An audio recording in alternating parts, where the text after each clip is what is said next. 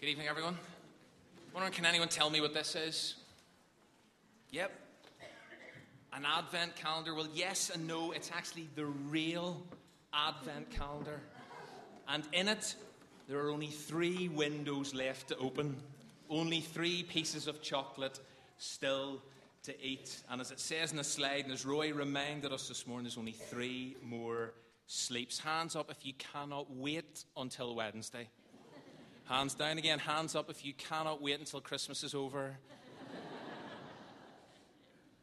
but for now, we have to, all of us have to wait. I'm sure you've heard the phrase, maybe even used it at some point during the year in frustration at someone not getting on with things. What are you waiting for at Christmas? Well, at this particular point in time, that is definitely the case. But waiting is hard, isn't it? It's not very popular, it's not very easy, it's not a great idea, it's not a great practice. We get impatient, we get restless, we get agitated. Some of you might be right there now waiting for me to finish, and I've only just started. I was reading this week that we spend six months of our lives waiting in queues traffic lights, shops, supermarkets. Waiting is uncomfortable. Go on. It's difficult. Has anyone uh, seen or anyone got this book? Hands up. Oh, the places you'll go. A couple of people, Dr. Seuss. And one of the places he talks about all of us having to go is the waiting place. Let me read you a bit of it. You'll be headed, I fear, toward a most useless place the waiting place. For people just waiting. Waiting for a train to go, or a bus to come, or a plane to go, or the mail to come, or the rain to go, or the phone to ring, or the snow to snow or waiting around for a yes or no, or waiting for their hair to grow. Roy's been written a long time. Everyone is just waiting. Waiting for the fish to bite, or waiting for wind to fly a kite, or waiting around for Friday night, or waiting perhaps for their Uncle Jake, or a pot to boil, or a better break, or a string of pearls, or a pair of pants, or a wig with curls, or another chance Everyone is just waiting. No, that's not for you. Is the waiting place the most useless place? It shouldn't be, but I suppose that in some ways it depends on what we're actually waiting for. You'll often hear people ask, you'll often hear people say, Well, was it worth the wait? So the answer to that question really depends on what the it is. So is Christmas worth the wait? And how have we spent our time in the waiting place of Advent up to now? How will you spend these next 48 hours? As many of you know, today is the fourth and the last Sunday of Advent. Advent this year started on Sunday, the 1st of December. It finishes at midnight on Tuesday, Christmas Eve. And Advent means coming, it means arrival, and therefore it's meant to be a time of expectant waiting and preparing to remember and celebrate the coming of Jesus to our world, the coming of Jesus to us at Christmas. Advent is a kind of waiting place a waiting space. 24 days that shouldn't just be about shopping and stressing and planning and buying, but should also be about expecting, anticipating, hoping, praying. It's about taking time. It's about slowing down. It's about opening up recognizing the real meaning of Christmas, the coming, the arrival of Emmanuel, God with us, the birth of the Christ child. And so, let's wait.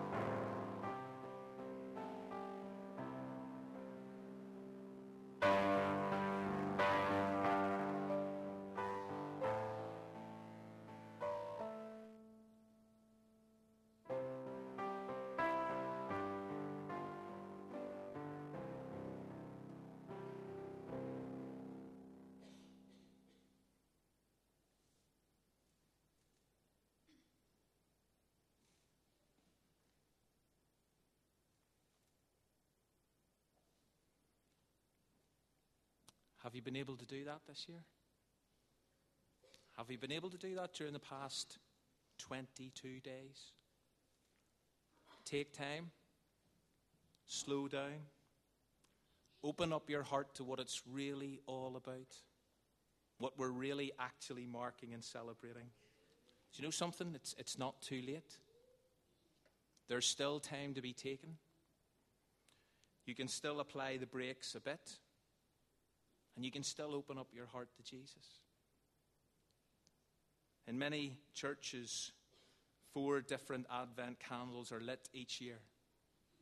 Candles symbolize the light of God coming into the world through the birth of Jesus.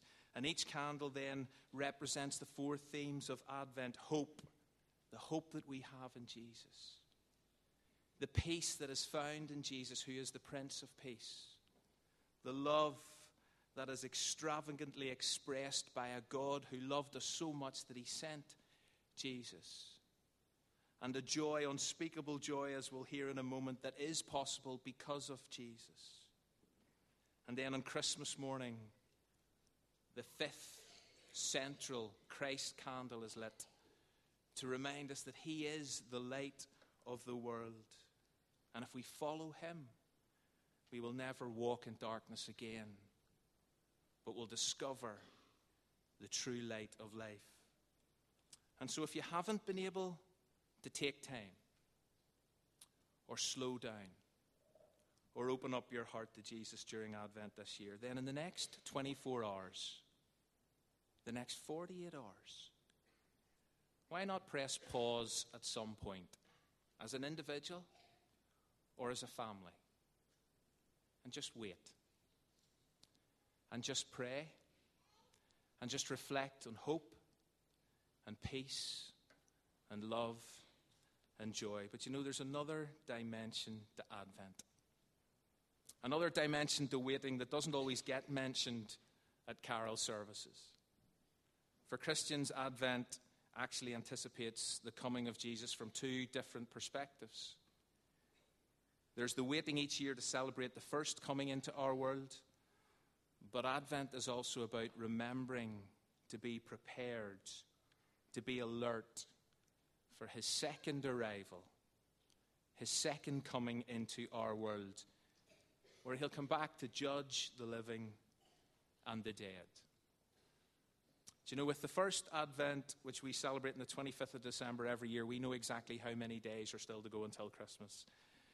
But with the second Advent, we have no idea how many sleeps are left.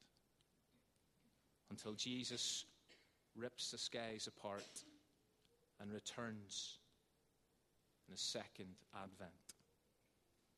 And that's the reason why we need to be well prepared for that. And how do you prepare for that? Exactly the same way as you prepare for the first. You take time, you slow down, and you open your heart to Jesus. I hope and pray that you and your family will have an exciting, hopeful, peaceful, joyful and loving Christmas, and that as you wait expectantly for the big day to arrive, you will take time in the waiting place and discover that it's not a most useless place.